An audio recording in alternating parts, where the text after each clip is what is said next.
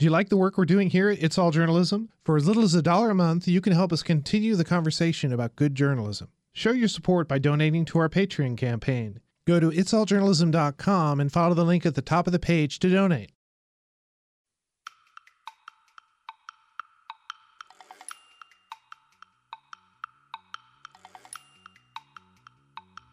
And so one of the things that got added, I think, in this last version is that when you make an incorrect answer, you get some feedback that tells you why you were wrong. So if you th- thought something was fake, the feedback to you is this is what you missed, right? So the idea is we're not banging you over the head saying, dummy, this is what, but that's a little piece of information that hopefully people then take forward.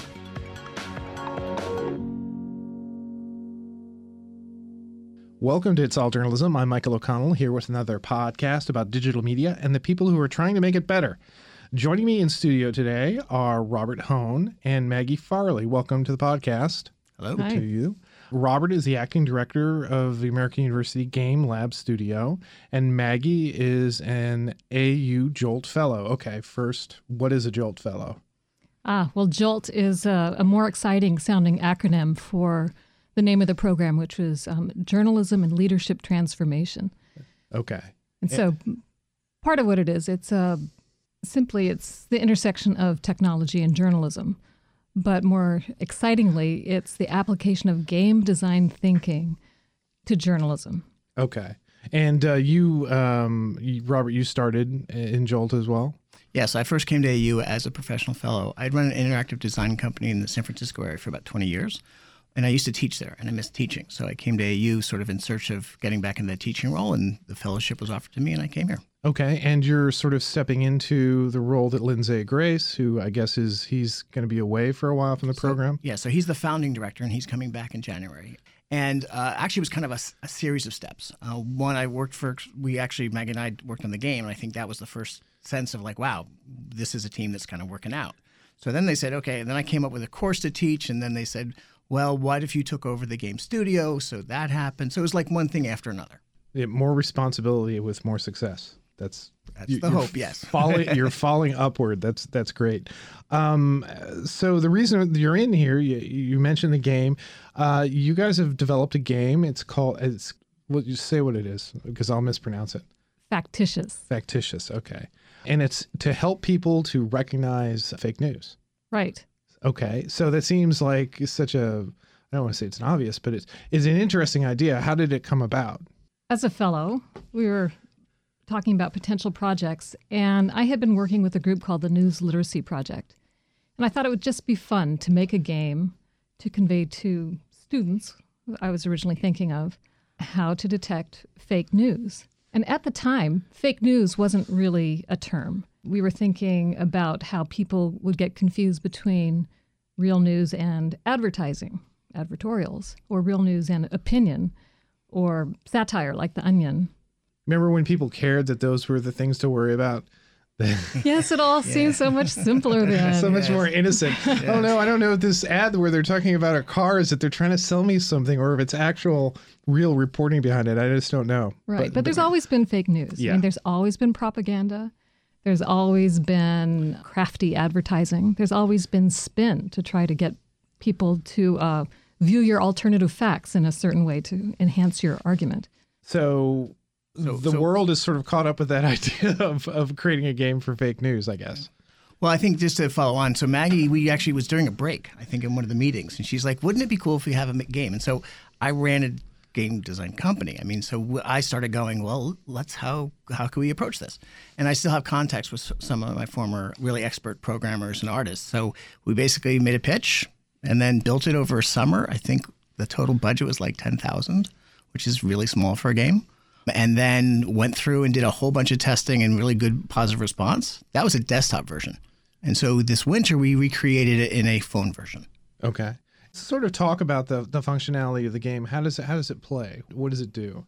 The phone version, you swipe right for real news and left for fake news. It's um, a nod to Tinder, which is funny when you watch people play it because the older people just want to click on the button. The younger people, like the high school students, just want to click on the button. But anybody between sort of 20 and 35, they're swiping right, they're swiping left, just like there's no tomorrow. Okay. So, and what happens is is that the uh, the player is, is given a news story with a headline and a photo and a, uh, and some information about it. They're supposed to read the story, or at least you know scan it to get a sense of what it's about, and then sort of make a determination if it's false or if it's if it's real.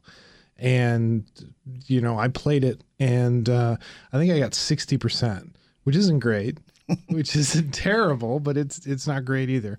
Is there a learning curve on it, you think? Do you think people get better as they play it? I think for sure. And it was kind of a challenge in game design because one of the behaviors that we were trying to encourage while making it really fun is for people to sort of read it and seek out information about why it may or may not be true. But game players hate hints, they feel like it's cheating. And so we had, in the original game, we had a, a button that said hint, but nobody would ever click on it. So in the mobile version, we named it Source, and more often people will click on it. And it gives you a lot of information. We purposely presented the game divorced of context, the way it might come across your Facebook feed. So you can't judge whether it's from a reliable source or not. You sort of have to read it through in the game. But if you click source, that tells you where it came from, which is the single most important bit of information in judging whether a um, news article is real or not. Whether it comes from CNN or Fox News or The Onion or the New York Times or Infowars or Infowars, right? Which is a fake place, I think. It, yeah. Yeah. Okay. Maybe that's one of the ones in that in that forty percent that I got that I got incorrect. And actually, one of the things you sort of said there, that she alluded to, which is actually kind of, you know, um, it, it requires people to actually read it and to understand and and also it's it's a learning game it's not that's actually one of the things that, that i hope we talk about in this that the whole idea of doing this sort of journalism is to teach people something mm-hmm. and, and, what it really does is through the game mechanic it's training people to look for certain cues clues in stories you know what the source is if there are real names in it mm-hmm. so i think my reaction when I was playing it, I played it a couple of times and began to realize that part of the problem was is in playing a game like that, you feel you have to do it quickly. And when you do that, you more often than not, you're it's a you know 50-50 shot as to whether you're right or wrong. But when you actually take the time to read the the content there and say, oh yeah, there's no there are no names in this story. They're just random quotes and and suppositions. So that must be a fake story. So requiring people to read is actually probably a good thing. I think one of the things that was great with this is we got to do multiple versions of this. We did two rounds of paper prototyping, then we did a desktop version, then we did a phone version. And so one of the things that got added, I think, in this last version is that when you make an incorrect answer, you get some feedback that tells you why you were wrong. So if you thought something was fake, the feedback to you is this is what you missed, right? So the idea is we're not banging you over the head saying, dummy, this is what, but that's a little piece of information that hopefully people then take forward. Yeah, and I think that's a really a valuable thing for you know as we move forward in, in some of the strategies for sort of cracking fake news is is teaching literacy to people in, in how they consume their media. And here's a here's a tool where you could give this to somebody and let them play with it for you know 10 or 15 minutes and then they begin to you know just to the the play of it begin to see some of the the obvious things that people are trying to push fake news and into the public, they'd be able to recognize it, or at least we'd be smarter about consuming and sharing news. That's certainly the goal. Cool. And so, how long did this take to sort of to us to get to this stage? us like I was involved. I think the first paper prototype was two years ago, right? Okay. But again, it, there was production up until October. Then it sat around for about a year, and then we picked it up. I think if we were to do all the stages together in one, it was probably about a six month project. Okay, and for the sourcing of it, you know, obviously you have to have uh, you know news stories to to feed that, and I recognize some of the news stories, the ones that had been shared out a lot, the man who was swallowed by a python, things like that. Right. That uh, you know, how did you sort of call this and then sort of verify? um, the the the sourcing. So it's my job to spend time on the internet and find the stories, and it's a little bit tricky. Uh, sometimes you get fooled yourself. I mean, I spent a lot of time going to the original websites and then trying to track it back to the zero story, the the very original story, because news is aggregated and amplified and sent around so quickly. I also found that some of the so called reliable news sites were often fooled themselves. Um, and would pick up a story that they'd later have to um, correct. Um, so it's kind of a game in itself, just finding the stories that we can use. Yeah, and, and that's funny because we've had a couple of people on the podcast who started out actually writing for the news section of the Onion, and people don't realize there's actually some real news in the Onion. But every time you see that headline, it's like, oh well, this must be fake. It's, no, no, no. This this music review of this concert was actually a real thing. Right. Did. And there's also an advertising part of the Onion. They do product placement in their Oh, stories. interesting. Yeah. Wow. And it's that. really clever. It's really well done.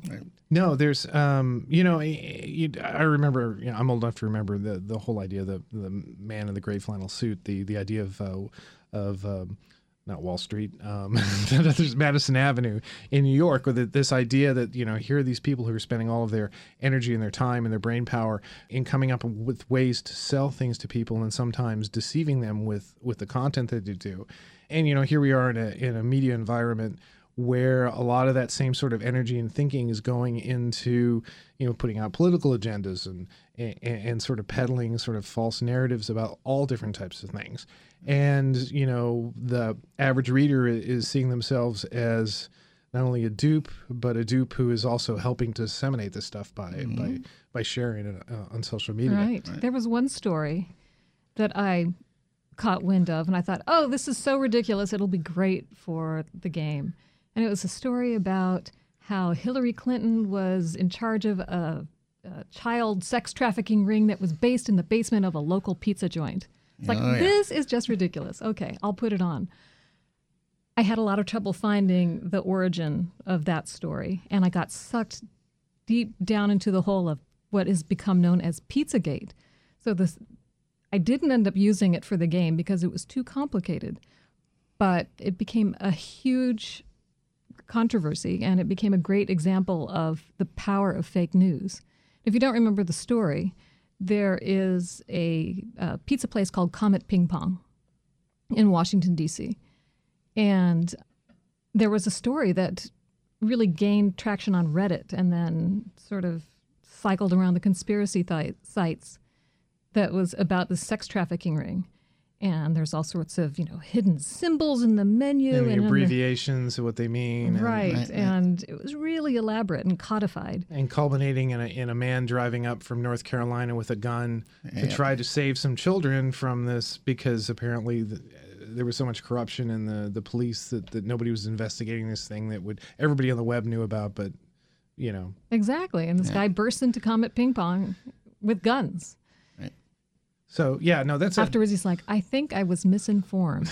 you think? well, eh, he certainly could have benefited from your game, and, and at, at some level, I think you know, it, it, and it's you know, I'm I'm a journalist. I I'm supposedly savvy in these things, but it, it is it, you know, when you start playing a game like this, it makes you sort of stop and think, okay, I do skim a lot of news stories, and I- and I maybe I shouldn't share something that I that I haven't looked at fully, that I haven't figured out who it's from. The other thing about your game is it, it, it being just here's the story and you have to make that judgment. You don't have a lot of the extraneous clues like your crazy mm. Uncle Phil who is who's espousing, you know, Right. some some political agenda that every time you see something that he shares, you know where that is. That's coming from, and that's not true. right. You need to see, send your crazy Uncle Phil this game. Yeah. Okay. But, well, but again, that's where there's the button for source saying, why don't you look a little deeper and maybe you'll get an answer. Yeah. So, you know, what would be great to do? We don't have the resources to do it, but really take 100 people, right, and, and run them through it and see if they actually change how they perceive Facebook news. Yeah. Right? Because that's is decontextualized. Yeah, no, and, I- and I think you know I, I said it before. I think uh, the, the the movement towards having more web, uh, internet literacy, uh, media literacy, understanding how we produce the news, how the news is dis- distributed. I, I see that sometimes with the Facebook feed for the the website that I work on. That you know that people will share some of our posts, and then people will leave these comments and it, it gets to a certain point where people are commenting on comments and sharing on shares and and it gets sort of out of maybe your core readership and then you have start people start folding in political agendas and and so suddenly your story which is about one thing is now the discussion is about something else and it becomes associated with something else. So you know our news online is perceived in so many different ways and, and as soon as it becomes involved in the in the dialogue you can't you can't really control it. You can only hope to, you know, provide nuance, I guess, in your response to these things. Let's talk. You know, Lindsay was in the on the podcast a while back. You know, let's talk a little about what the News Lab does and and sort of what its mission is. I'd like to pick Okay. up on a thread you did earlier, which is talking about use for education. So one of the things we developed from the beginning was this wasn't just a game; it's a game system. So there is a content database. There's an article editor that Maggie uses to upload her articles, upload the images, source information. Then there's a games editor where we can say which stories do I want to include in this round of the game. Then there's a data reviewer where you can say, like when we were first doing it, we wanted to group them by easy, medium, and hard. Well, how do you know if a game's hard, if a story's hard? Well, people get it wrong. That's one indication. So we did a whole bunch of tuning of the game where we would change what was done in the in the front end because we have the article editor and the game editor. Look at the database and say, oh right, that's working out. Those are easy. We've put them together well. That system is open source, and we're actually releasing a manual for it. So a teacher in a journalism class could basically do all of the work that Maggie did to set up their own examples and use it in their classroom. Or the, or the students can make their own examples. Sure. Uh, so, let's get back to the point about uh, the News Lab itself, uh, or not the News Lab, the the Game Lab itself. What what's its mission?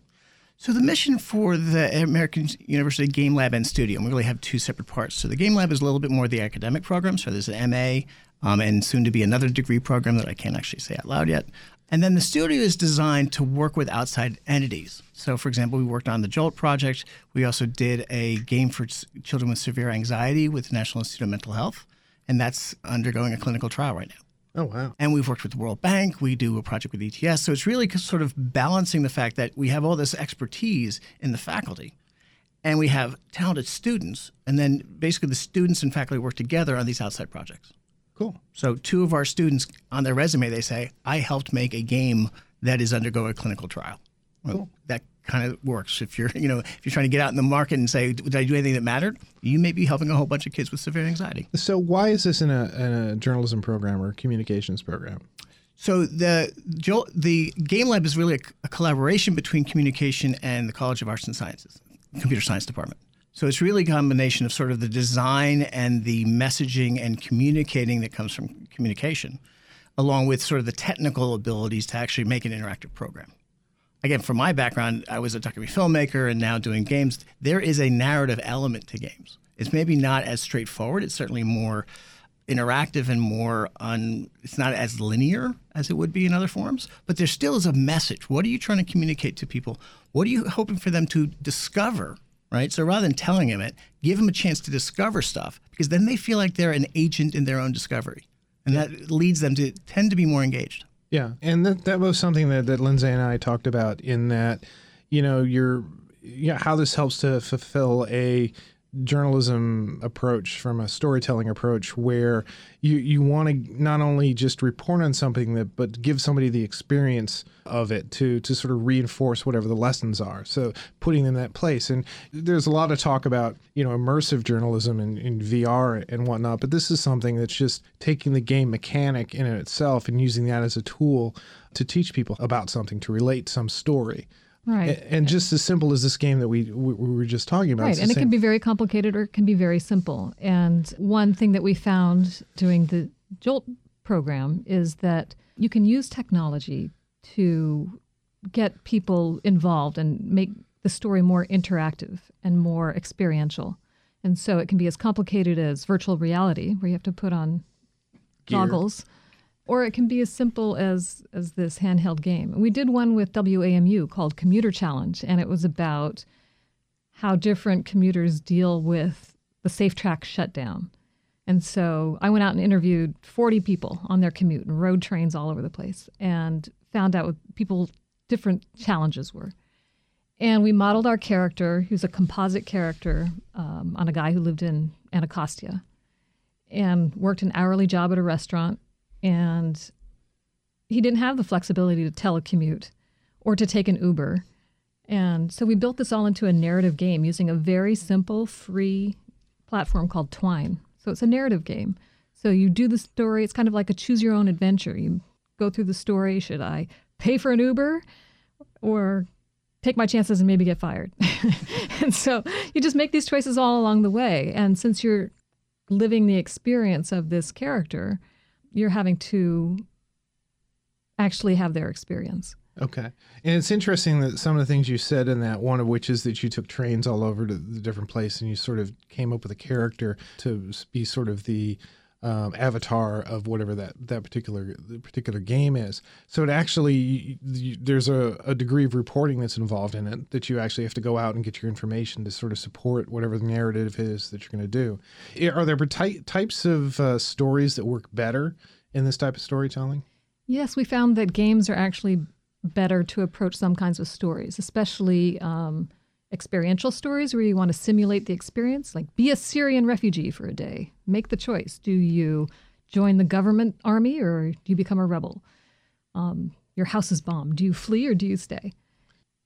So there's the experiential stories. There are stories that can help you approach complex systems like global warming or a traffic pattern, where you can actually get in the story and tweak the different elements of it as a game player and if you change one thing, it will affect something else. And so if you're actually in the story, you can understand the choices and the decisions and all the elements behind the story much better than if you just read it in a newspaper.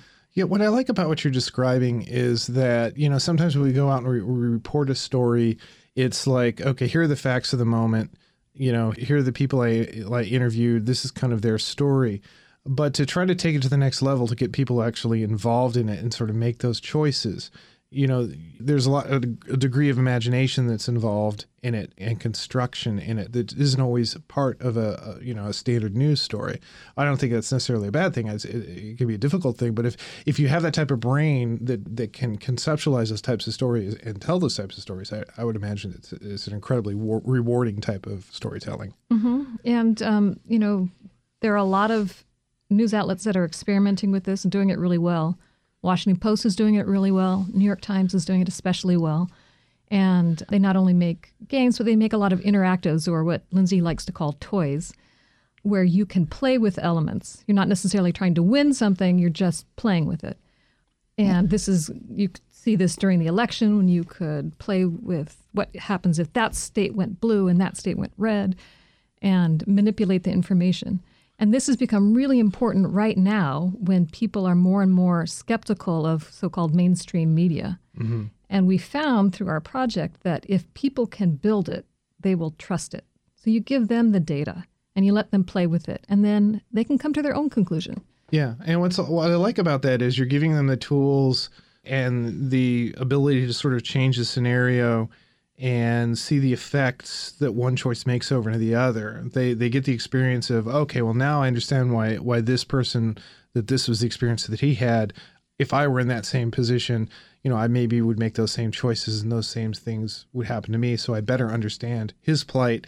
But then I also understand the larger context of elements that are kind of weighing on him you know like the, for example the the game that you mentioned about the commute that oh you know well, why doesn't he get into an uber? Why doesn't he get into a taxi? Well oh, i don't have that money. So if i again if i were in that position it puts people in the in the in the story it allows them to experience and make some of those same choices. And then also I, you know i think it seems a much more enriching experience by doing a story like that in gaming as opposed to just reading it. Well one of the things you can do is if you have an understanding of the relationships in a situation which very often people don't see, right? They don't recognize that this thing affects that thing. Right. And so underlying what computers uh, code can do is you build a, a little mini simulation of that system. And so what people are discovering is these hidden relationships. And suddenly they're not just to have information, they have information of how things work. They're revealing sort of the, the machinery behind some of the things that otherwise goes hidden. Yeah, and you see that a lot with interactives. I mean, you mentioned, uh, well, like in, in, an election where you know what what happens if voters of a certain you know socioeconomic class don't show up? What you know, how does that affect mm-hmm. the polls? And you can see how well, oh, more and more of these people were represented, or just being able to manipulate the different factors can change things so so much. And as Maggie said, they're generating the information. They have the question, they explore it, and they get an answer as opposed to we've decided this is the angle that we're going to explain. We're only going to explain one relationship. What we give them is the tools to begin to explore. Oh, okay. That is true. I didn't even think of it that way. That that in actuality, because sometimes like with games, games are linear. Like you to get to from point A to point B, you have to follow a particular track. But in a situation where you're you're, you're giving everybody all the choices, they can make those choices and they can decide not to do something and, and basically go wherever they want to go. I mean, it's not all the choices. I mean, we, from a design perspective, but you would might have several choices, and really clever games say here are different outcome states we're going to allow people to go down. So there may be four different ways of finishing, or four different ways of winning. Right. And you can choose. You decide that, and then you see the impact of your decisions. Yeah, and I even I wasn't necessarily even thinking of it in terms of winning, but I guess that as it, it being a game, there are some people that they they want to be able to get they want to be able to win, whether it's completion of the game Yeah. or like I got to work on time or I, I I've got the most pieces of pizza or whatever. Well, that's a little bit of the toy versus game. So, and I use the same vernacular, which is SimCity is not really a game; it's a toy because you can decide what your city looks like. There's no win state for SimCity, right? So, if it's a game, usually you have a win or loss state. Toy means that you're just exploring. Cool. Are we just building toys? Is that what you're saying? Uh, in terms of what we did here, that's a score, and so that's a game. Okay. Other cases, it can be toys. Other cases, it can be instructional design.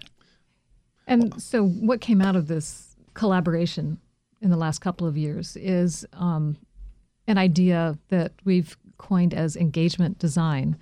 And it's using the elements that make games so engaging, for example, and applying them to other non game contexts. So, to journalism or to advocacy or community organizing.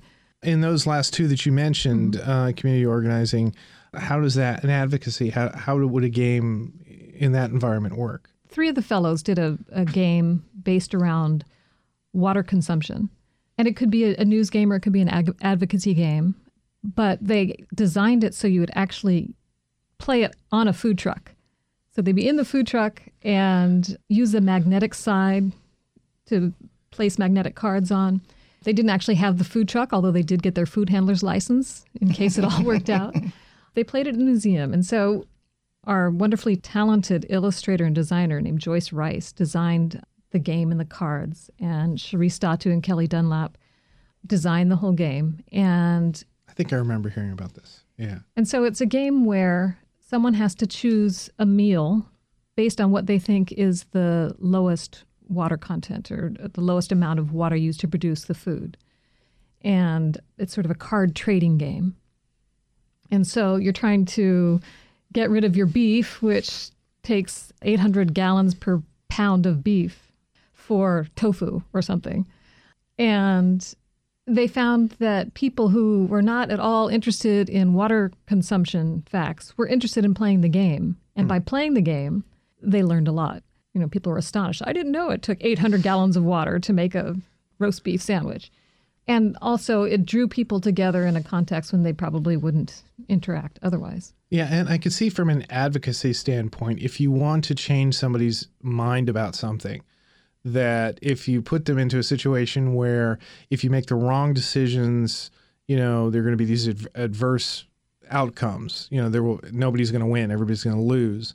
If you then say, well, if we need to do X to conserve water, that if you choose to do that, and, and maybe that's something you wouldn't have done when you before you came into this game, then you begin to change your attitude toward okay, maybe maybe I should turn off my tap when I'm when I'm washing my mm-hmm, hands or mm-hmm. or whatever, just to conserve a little water so that you know changing behavior through through this type of storytelling is kind of an interesting idea. Right. And in that case, they framed it as a journalism game because they were just giving the information. But it could easily have become an advocacy game because they could have given what are the next steps? What can I do?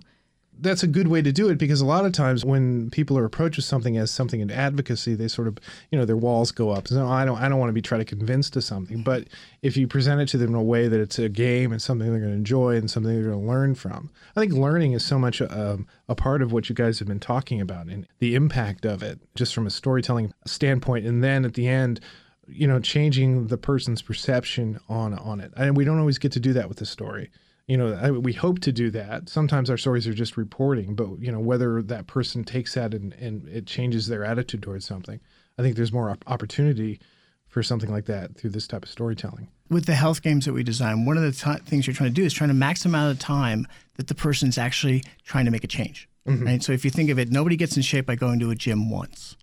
right You're only going to get in shape if you do it a bunch of times. So the amount of time we can keep you engaged in the content that we want you to explore, the more possible impact we can have. And so, game design approaches, there are a lot of different things we've developed of ways of keep, keeping people engaged. And what they're engaged with is the thing that could benefit them. Yeah. And I can imagine there'd be situations where, you know, if, if it's some sort of repetitive activity that could become very boring, then you, you're going to have to set up rewards at some point to pull them forward. Otherwise, you're going to walk away from it and they're not going to experience it. And we get all into the psychology of that, whether it's intrinsic motivation or extrinsic motivation, whether you're doing some extrinsic to start and you taper off so you build intrinsic. That's all part of what we're doing with, with game design. Let's go back to what you were talking about at the very beginning about what you're able to learn as you're developing a game, the feedback that you get, and kind of how you adjust a game. You know, you talked about the data that you get, like these online games. You know, what type of data are you able to sort of glean from it? So there are a couple uh, different ways of doing it. So the online stuff, there's actually a lot more tracking than people are aware of. Right, ours is being done in the purpose of tuning the game so it's appropriately difficult. Trip Hawkins, who founded Electronic Arts, has a great analogy. He says a good computer game is like winning a tennis match 7 6, 6 7, 7 6. And as you get stronger, the game gets better. So, as game designers, we want to find something that's just right for you now and what is still going to be challenging for you next week when you're smarter. Mm-hmm. And so, our tuning that we were doing with our system is in that goal.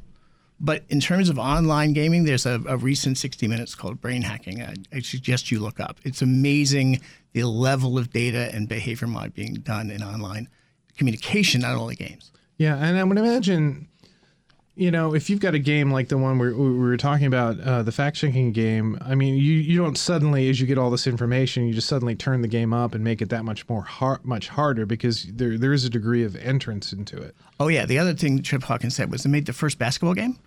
They made it so it didn't matter where you took the first shot. It could be at the back of the court, and they forced the ball to go into the net. Uh, deliberately. Bounced off of somebody's head. whatever head. it mattered because the goal was I can do this right? So every interface is like this new uh, thing you're not sure what to do with right? So anything is, you can do is to boost the confidence. So always the first this is the heroin matrix. It's like no no, no no no no. This, this is like the first go, taste is free. Well let's put it this way if you want to get somebody to get something to do, do you yell at them first, or no. you talk to them nicely? No, you give give them give them the carrot. Yeah, yes. I, I, okay. so it's just, that's just the first one. But the idea of building a difficulty staircase is what we call it with health game design. Is you want people to continue to be challenged, right? Once you've gotten to this level, what else do you got for me? Because that's the fun. Because I want to be I want to be challenged. People don't want to. Back to the tennis analogy, you don't want to thump somebody six love six love Right. And certainly is zero six zero six is pretty sad. So there's a there's a science to fun, or at least reward. Oh, there's a science to keeping people engaged through game design. Absolutely. Okay. So you get this information, you take it and you look at the game, you tweak it a little bit. Do you ever get to a point where you you know, like with these online games that you is it constantly updating or do you sort of reach a plateau that it this is where we think the game is going to live. Depends on. what your funding is. oh, it's like everything in the world. I see. So, so you know, if you have something and people are going to allow you to continue to do it, well, sure, keep building more levels. If you've got Angry Birds and you want to just do it for the rest of eternity, right. you just keep pumping money right. into it. And there's also a feeling that games are never finished because you're good constantly games. good games are never finished because you're right. constantly iterating. Right. But also, there's an industry saying it never you're never finished. You just ship. Right. yep. We'll get we'll put that in the next box. We'll put that in the next version. Well, um, that's in fact as a project manager, one of my favorite sayings towards the end is a great idea for version two. yeah, we hear that a lot from Bob. well, because re- uh, actually, the, the, there's a Steve Jobs story about shipping. So the Macintosh is late. It's 1983. He gets all the engineers in the room. He's in the front of the board, his back to them, and he's writing on the board feverishly. And he comes, he steps away. He says, "Real artists ship." so at the end of the day, you have to ship it to get some some response, and then there's version two. Yes, that's what that's what open code is for. You know, you were talking about. You asked, what kind of data are you collecting? Okay. And we are the benign. You think? yes.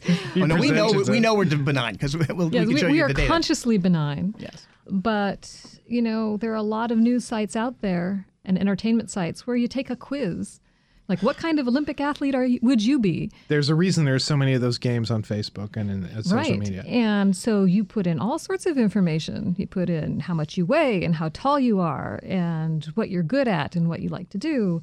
And they come up with the saying, you would be a great pole vaulter. And your body would is analogous to this famous pole vaulter in the Olympics. But in the meantime, they've got all of your information. And it's, give us your email. We'll tell you what your answer is. Yes. And so the people collecting information, even though the quizzes are fun, the intention is not always benign. I'm sure your pole vaulter physique is being sold across the internet. Uh, the, the late David Carr had a great line. If the product is free, the product is you.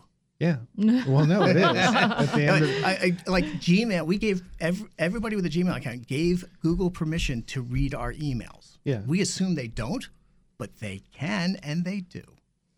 That's that's the way the internet works, kids. Yeah. So, If the product's um, free, the product's you. so what's uh, well? First of all, where can people find uh, factitious?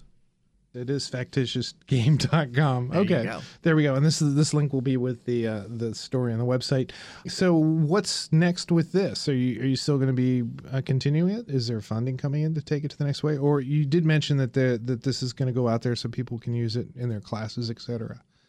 Well, I have lots of wacky ideas. I mean, like, I, I want to do a version where we create, deliberately create examples that are, that clearly have the tropes that people use to try and obscure the source.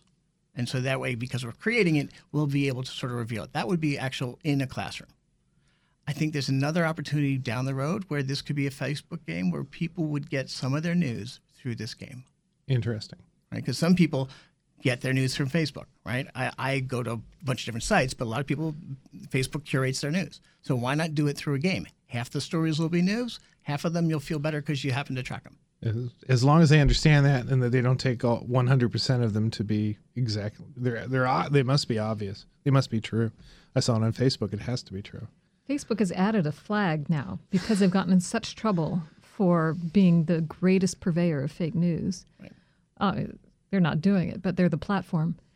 During the election, there was more fake news shared Yes. on Facebook than real news. Before the, the thought formulates of what I was saying. Yes, that's a bad thing, but part of that was is that people were so motivated to whatever their particular cause was that they were happy to share anything that that that matched their beliefs d- Exactly. whether it was real, real or not. And actually, that's one of the little news tips that pops up as feedback if you get a story wrong, which is if it sounds too good to be true, it probably is. If it makes you feel really angry or really smug, check it out before you pass it on. It's Yeah. pressing your buttons. Uh, back But to so the, now, but now Facebook has a flag that you can click.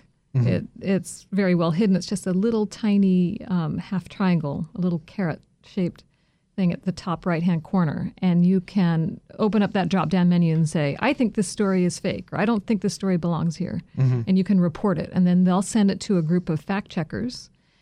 If they They deem it so if they deem it fake news, then you'll get a banner on that story every time it appears on Facebook. good. um, back to the Facebook game part, um, we would be curating the content. Oh, okay. so it's, it's not like anybody's going to use the game to do that. We would be curating and saying what's fake and what's not fake. Okay. All right. Well, uh, Robert and Maggie, thank you for coming in. This has been great. Um, I, I think this is a fascinating uh, way to tell stories, and a lot of. I mean, why not take advantage of this, which is already out there in many ways uh, in the internet, and people are enjoying this stuff. Why not use it for good? why not for a change? Thanks for coming in. Next time on It's All Journalism, oh, I find people are very eager to tell their stories. It doesn't take that much to, if you have the time, to allay their fears that you have some sort of agenda. If you can demonstrate that you are genuinely interested in hearing their story and that you'll treat them fairly, most people at that point are pretty eager to talk to you. Be sure to join us next week for a special episode. Scott Maucione, the defense reporter here at Federal News Radio, shares a recent interview he had with Mark Bowden, author of Black Hawk Down. Scott talks to Bowden about his journalistic approach to writing and research. He also discusses his latest book, Hue, 1968, a turning point of the American war in Vietnam. You've been listening to It's All Journalism, a weekly podcast about digital media. Find out more about us and download past episodes at itsalljournalism.com. You can also find us on Apple Podcasts, Stitcher, SoundCloud, Google Play, and Podcast One. This week's episode was edited by Nicola Grisco. Amber Healy provided our web content. Nick Dupre wrote our theme music, and I'm your host, Michael O'Connell. Hey, I've written a book. You can order copies of Turn Up the Volume, a down and dirty guide to podcasting on our website, Visit itsalljournalism.com and follow the link at the top of the page. Isn't it time you started your podcast? Do you like the work that we're doing here at It's All Journalism? Now you can show your support on our Patreon page. Follow the link at the top of our website and donate. For as little as a dollar a month, you can access exclusive content and receive updates about upcoming episodes. Donate a little bit more, and we'll send you a cool swag like our It's All Journalism mug or a signed copy of my podcasting book. There are even opportunities for you to submit ideas for future shows or even appear on an episode. Go to itsalljournalism.com and click on the Patreon link to find out more. It's All Journalism is produced in partnership with the Association of Alternative News Media. Thanks for listening.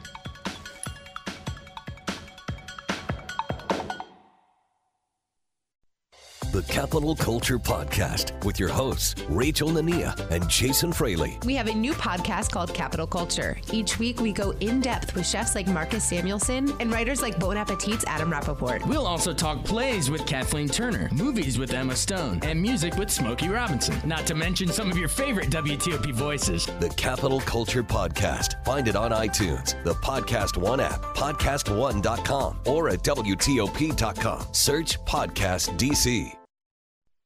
The Target USA podcast with your host, JJ Green. Russia could render a huge harm to this country. North Korea's secret missile that could touch the whole of the United States. ISIS. DC is repeatedly mentioned as someplace they would like to see an attack. This is JJ Green. Join me each week for the latest on U.S. and international security on Target USA. The Target USA podcast. Find it on iTunes, the Podcast One app, podcast1.com, or at WTOP.com. Search Podcast DC.